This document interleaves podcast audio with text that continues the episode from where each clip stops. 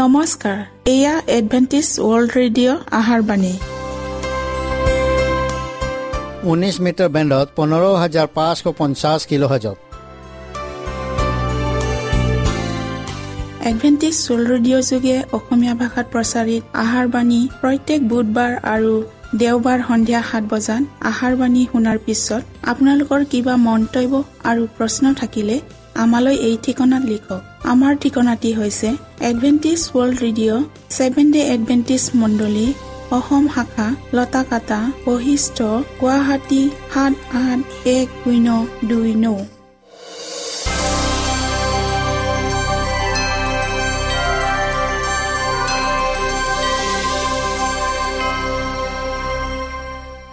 প্ৰিয় শ্ৰোতা বন্ধুসকল এতিয়া শুনো আহক এটি খ্ৰীষ্টীয় ধৰ্মীয় গীত।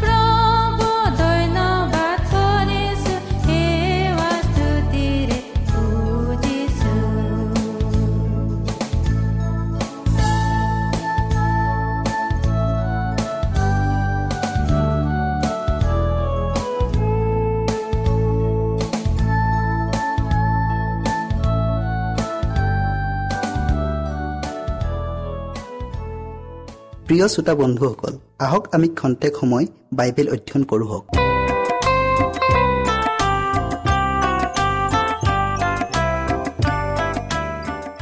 আজিৰ বিষয় হৈছে যীশুখ্ৰীষ্টই এটা নতুন পবিত্ৰ দিন স্থাপন কৰিছিল নে দেওবাৰ দিনৰ পবিত্ৰতাৰ বিষয়ে সাধাৰণতে বহুতৰ ধাৰণা এই যে খ্ৰীষ্টে তেওঁৰ পুনৰুত্থানৰ সময়ত সপ্তম দিনক সপ্তাহৰ প্ৰথম দিনলৈ সলনি কৰি দেওবাৰ দিনটোহে বিশ্ৰাম দিন বুলি পালন কৰিবলৈ খ্ৰীষ্টিয়ানবিলাকক আদেশ দিলে।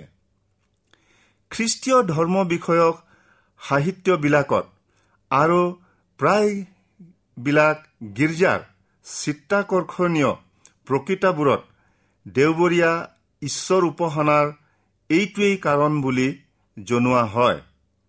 বাস্তৱিকতে যদি ই সঁচাই হয় তেন্তে সকলো খ্ৰীষ্টিয়ানবিলাকে এই বিষয়ে নিসন্দেহ হ'ব পাৰে।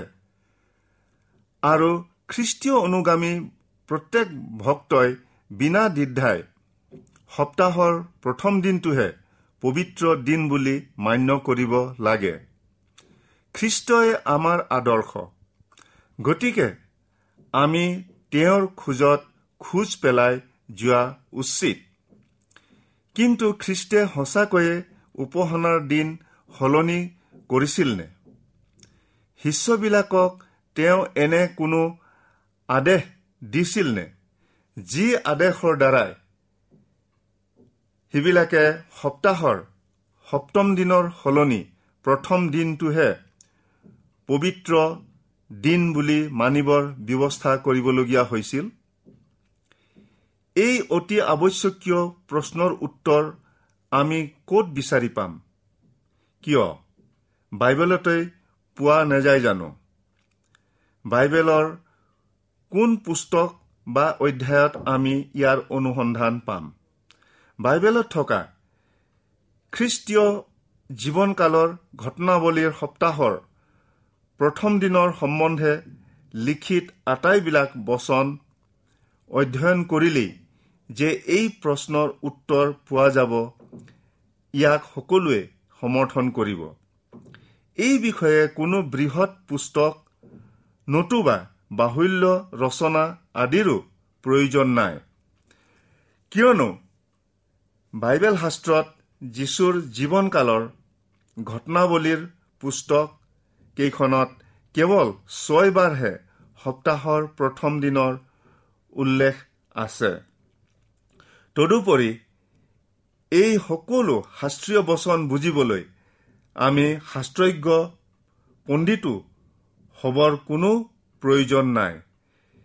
কিয়নো সেই সকলো সৰল ভাষাত স্পষ্টভাৱে লিখা সাধাৰণ ঘটনাৱলী মাথোন তাকেই আমি চাওঁ হওক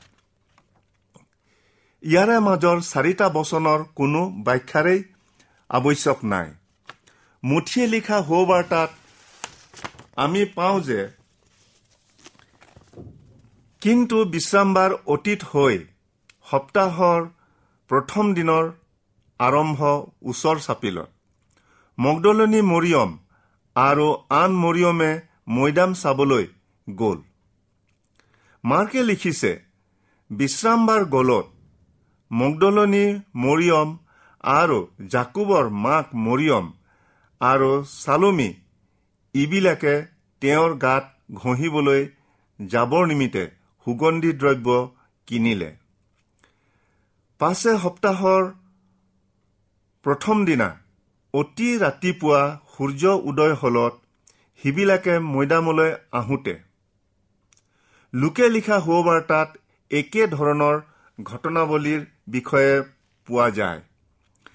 পাছে সিবিলাকে বিধানৰ দৰে বিশ্ৰামবাৰে জিৰাইছিল। কিন্তু সপ্তাহৰ প্ৰথম দিনা অতি দুখমোকালিতে সেই যুগুত কৰা সুগন্ধি দ্ৰব্য লৈ মৈদামৰ ওচৰলৈ আহিল। জোহনৰ সুবাৰ্তাখনতো সেই একে ভাৱকে পোৱা যায়। পাছে সপ্তাহৰ প্ৰথম দিনা অতি ৰাতিপুৱা আন্ধাৰ থাকোঁতেই মগদলনী মৰিয়মে মৈদামৰ ওচৰলৈ গৈ মৈদামৰ পৰা শিলচটা অঁতৰোৱা দেখিলে। পুনৰ উত্থানৰ সম্বন্ধীয়া বাকী দুটা পদ চাওঁহক। লোকে লিখা সুবাৰ্তাৰ আন এটা পদ পঢ়িলে এই সম্বন্ধে আৰু বেছি স্পষ্ট ভাৱ ওলাই পৰে। দেওবাৰৰ পবিত্ৰতাৰ বিষয়ে কিবা সুংসূত্ৰ আছেনে নাই তাকেই বিচাৰ কৰি চাবলৈ আমি সেই পদকেইটা তন্ন তন্ন কৰি পৰীক্ষা কৰি চাওঁ হওক আমি পাওঁ সপ্তাহৰ প্ৰথম দিনা ৰাতিপুৱা তেওঁ পুনৰুত্থিত হৈ যিজনীৰ পৰা তেওঁ সাতোটা ভূত খেদাইছিল সেই মগদলনী মৰিয়মক প্ৰথমতে দেখা দিলে। তাতে তাই গৈ সুখ আৰু ক্ৰদন কৰি থকা তেওঁৰ পূৰ্বৰ সংগীবিলাকক বাৰ্তা দিলে। কিন্তু তেওঁ জীৱিত আছে আৰু তাইক দৰ্শন দিলে বুলি শুনিলত সিবিলাকে অবিশ্বাস কৰিলে। তাতে সিবিলাকে গৈ আনবিলাকক সম্বাদ দিলে। কিন্তু সেইবিলাককো বিশ্বাস নকৰিলে। পাছে এঘাৰজনে ভোজনত বহি থাকোঁতে তেওঁ সিবিলাকক দেখা দিলে আৰু তেওঁৰ উঠানৰ পাছে তেওঁক দেখা পোৱাবিলাকক বিশ্বাস নকৰাৰ কাৰণে সেইবিলাকৰ অবিশ্বাস আৰু কঠিন মনক গৰিহণা দিলে। লোকে লিখা বিৱৰণ হুবহু একেই কিন্তু সেইবিলাকৰ দৃষ্টিত সেইবোৰ কথা অনৰ্থক গল্প হোৱা যেন লাগিল। সিবিলাকে তিৰোতাবিলাকক অবিশ্বাস কৰিলে। কিন্তু ভূত দেখিছো বুলি ভাবি সিবিলাক ভয়াতুৰ আৰু ত্ৰাসযুক্ত হ'ল। তোমালোকৰ মনত কিয় উগুল থুগুল লাগিছে? মোৰ হাত ভৰি চাই জ্ঞাত হোৱা। মইহে। মোক স্পৰ্শ কৰি চোৱা। কিয়নো মোক যেনে দেখিছা তেনেই আছো। সেইৰূপে আত্মাৰ হাৰ মঙহ নাই। আমি সুধিব খোজো। যে দেওবাৰক পবিত্ৰতাৰ সমৰ্থনযুক্ত কিবা আবাস অকণমানিও এই পদ কেইষাৰত পোৱা যায়নে? যিহেতু শিষ্যবিলাকে খ্ৰীষ্ট যে জীৱিত হৈ উঠিল তাকেই বিশ্বাস কৰা নাছিল। তেন্তে কেনেকৈ আমি ক'ব পাৰো যে তেওঁবিলাক প্ৰভুৰ পুনৰুত্থানৰ সন্মানাৰ্থে এক লগ হৈ গোট খাইছিল? কোঠা এটাত একেলগ হৈ গোট খোৱাটোৱেই ধৰ্ম উপাসনাৰ সভা বুলি যদি কোনোৱে যুক্তি কৰে তেন্তে ইয়াৰ প্ৰসংগতাৰ প্ৰমাণ স্বৰূপে ইয়াকেই ক'ব পাৰি যে এঘাৰজন শিষ্য একেলগে থকা ভালেমান দিনৰে পৰা এটা অভ্যাস আছিল। দ্বিতীয়তে পাচনি কৰ্মৰ প্ৰথম অধ্যায়ত আমি পাওঁ যে কোনো এক ওপৰ কোঠালি এঘাৰজন থকা ঠাই আছিল। গতিকে উপৰোক্ত শাস্ত্ৰপদ কেইটাৰ দ্বাৰাই আমি কেৱল ইয়াকেহে বুজিব লাগে যে এঘাৰজন শিষ্যই ওপৰ কোঠালিত যিহুদীবিলাকৰ ভয়ত দুৱাৰ জপাই ভয়াতুৰ আৰু ত্ৰাসযুক্ত হৈ গোট খাই থাকোঁতে খ্ৰীষ্টীয় সিবিলাকৰ মাজত অকস্মাতে উপস্থিত হৈ সিবিলাকৰ অবিশ্বাসৰ কাৰণে সিবিলাকক গৰিহণা দিলে।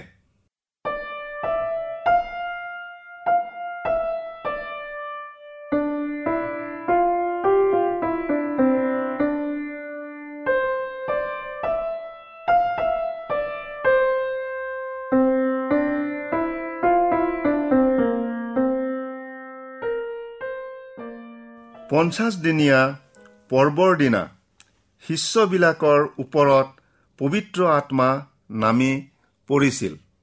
আৰু দেওবাৰ দিন পালন কৰাবিলাকে এই পৰ্ব সপ্তাহৰ প্ৰথম দিনা হৈছিল বুলি ধাৰ্য কৰি কয় যে বিশ্ৰামবাৰৰ পৰিৱৰ্তে সপ্তাহৰ প্ৰথম দিনটোহে প্ৰভুৰ দিন বুলি মানিব লাগে। পঞ্চাছদিনীয়া পৰ্ব সপ্তাহৰ প্ৰথম দিনা হৈছিল বুলিয়েই যে ই বিশ্ৰাম দিন হ'ব লাগিব তাৰ প্ৰমাণ কি? যীশুৰ শিষ্যবিলাকে দহ দিনলৈকে অবিৰাম প্ৰাৰ্থনাত লাগি আছিল। কিয়নো পঞ্চাছদিনীয়া পৰ্ব খ্ৰীষ্টীয়ৰ পুনৰুত্থানৰ দিনৰ পৰা পঞ্চাছ দিনলৈকে হৈছিল আৰু তাৰেই চল্লিছ দিন খ্ৰীষ্টে শিষ্যবিলাকৰ লগত আছিল। সপ্তাহৰ প্ৰথম দিনটোৱেই সন্মানিত কৰিবৰ যদি ঈশ্বৰৰ ইচ্ছা আছিল তেন্তে কিয় এই দহ দিনৰ আগৰটো প্ৰথম দিনত পবিত্ৰ আত্মা নামি নাহিল? পবিত্ৰ আত্মা অহাৰ আগতেনো পঞ্চাছদিনীয়া পৰ্ব হ'ব লাগিছিল? তাৰ কাৰণ স্পষ্টকৈ ওলাই আছে। সপ্তাহৰ প্ৰথম দিন মান্য কৰা ঈশ্বৰৰ ব্যৱস্থা নাছিল।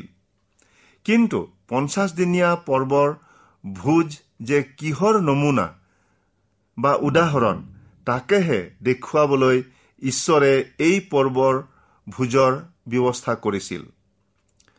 প্ৰথম মাহৰ চৌধ দিনৰ দিনা মেৰ পোৱালি এটা বলি দিয়াৰ যি ব্যৱস্থা আছিল ই সেই দিনৰ ঈশ্বৰৰ মেৰ পোৱালীৰ মৃত্যুৰ উদাহৰণ। প্ৰথম মাহৰ ষোল্ল দিনৰ দিনা শস্যৰ প্ৰথম ফল দান দিয়াৰ প্ৰথাই প্ৰভুৰ সেই দিনৰ পুনৰুত্থানৰ উদাহৰণ। অৰ্থাৎ তেওঁৱেই মৃতলোকৰ প্ৰথম ফলস্বৰূপ।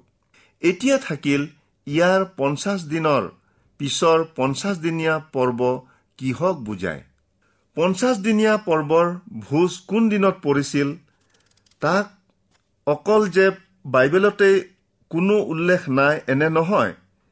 কিন্তু দেওবৰীয়া ভক্ত শাস্ত্ৰজ্ঞ পণ্ডিতসকলৰ মাজতেই এই বিষয়ে মতভেদ আছে। কিছুমানে ই দেওবাৰে পৰিছিল বুলি কয় আৰু সেইদৰে অনেক শাস্ত্ৰজ্ঞ লোকে শনিবাৰে পৰিছিল বুলিও নিৰ্ণয় কৰে। বাস্তৱিকতে পঞ্চাছদিনীয়া পৰ্ব কোন দিনত পৰিছিল? তাৰে সঠিকতাৰ সম্বন্ধে শাস্ত্ৰজ্ঞ পণ্ডিতসকল যিহেতু মত ভিন্ন।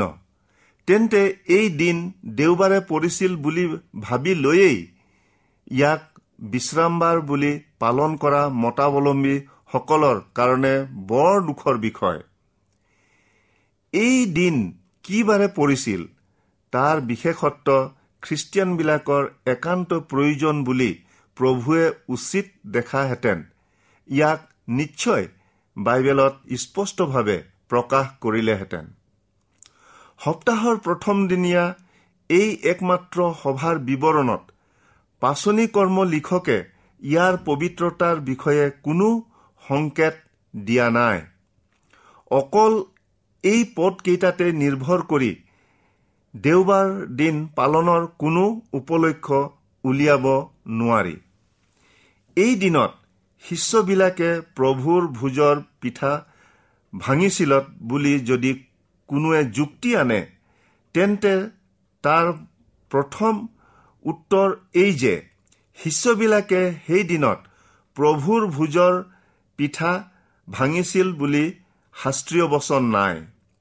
দ্বিতীয়তে ঘৰে ঘৰে পিঠা ভাঙি আনন্দৰে আৰু সৰলতাৰে খোৱা বোৱা কৰা শিষ্যবিলাকৰ এটা অভ্যাস আছিল। ট্ৰুৱাত বহা এই সভা আমি আন এফালেদি চাওঁ হওক। পিঠা ভঙা কাৰ্য মাজনিশাৰ পিছত হৈছিল। কিয়নো পৌলে মাজনিশালৈকে শিষ্যবিলাকৰ আগত বক্তৃতা দি আছিল। তাৰ পিছত উটুখক সুস্থ কৰি এটাইহে পৌলে পিঠা ভাঙিলে। বৰ্তমান যুগৰ দিন ৰাতিৰ নিৰ্ণয় মতে যদি সময়ৰ নিৰূপণ কৰা হয় তেন্তে সপ্তাহৰ এই প্ৰথম দিনটো মাজনিশাতেই অন্ত হৈছিল। সেয়ে হলে পৌলৰ পিঠা ভঙা কাৰ্য দ্বিতীয় দিনত অৰ্থাৎ সোমবাৰে হৈছিল। পিঠা ভঙা কাৰ্যটোৰ বাবেই যদি বিশ্ৰামবাৰ হয় তেন্তে খ্ৰীষ্টিয়ানবিলাকৰ বিশ্ৰামবাৰ এতিয়াৰ পৰা সোমবাৰেহে হোৱা উচিত। গতিকে দেওবাৰ পবিত্ৰ বুলি তৰ্কৰ কোনো ন্যায়সংগত যুক্তি নাই। দেওবাৰ দিন দেও পূজাৰ আভাস লৈ আমাৰ মাজত সোমাল। বাছনিবিলাকৰ আদি মণ্ডলীত এই ধৰ্ম সম্বন্ধীয় কোনো পৰ্ব নাছিল। দেওবাৰৰ ওপৰত ঈশ্বৰৰ কোনো আশীৰ্বাদ নাই। নতুন নিয়মে সমূলি ইয়াক সমৰ্থন কৰা নাই। তাতোকৈ আমি আমাৰ প্ৰধান গুৰু যীশুখ্ৰীষ্টীয়ৰ শিক্ষালৈ কাণ দিয়া উচিত। যি যি পুলি মোৰ স্বৰ্গীয় পিতৃয়ে ৰোৱা নাই তাক উভলা যাব। অৰ্থাৎ দেওবাৰ ঈশ্বৰৰ বিধানৰ বহিৰ্গত শিক্ষা। গতিকে ই সমূলি নষ্ট পাব।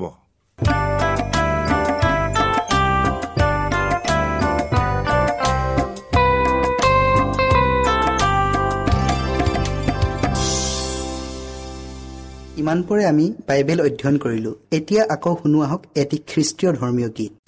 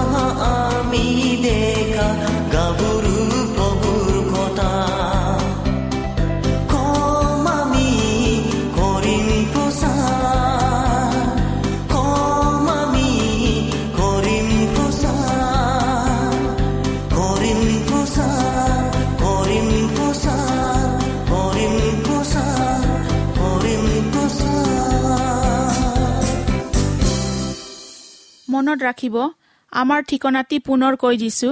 Adventist world radio' Assam region of seven day Adventist voice of hope Latakata Basistha Guwahati seven eight one zero' two nine প্ৰিয় শ্ৰোতা বন্ধুসকল এডভেণ্টিজ ৱৰ্ল্ড ৰেডিঅ' যোগে আহাৰবাণী প্ৰচাৰত আপোনালোকক পুনৰ লগ পোৱাৰ আহাৰে আজিলৈ সামৰিলোঁ। ধন্যবাদ।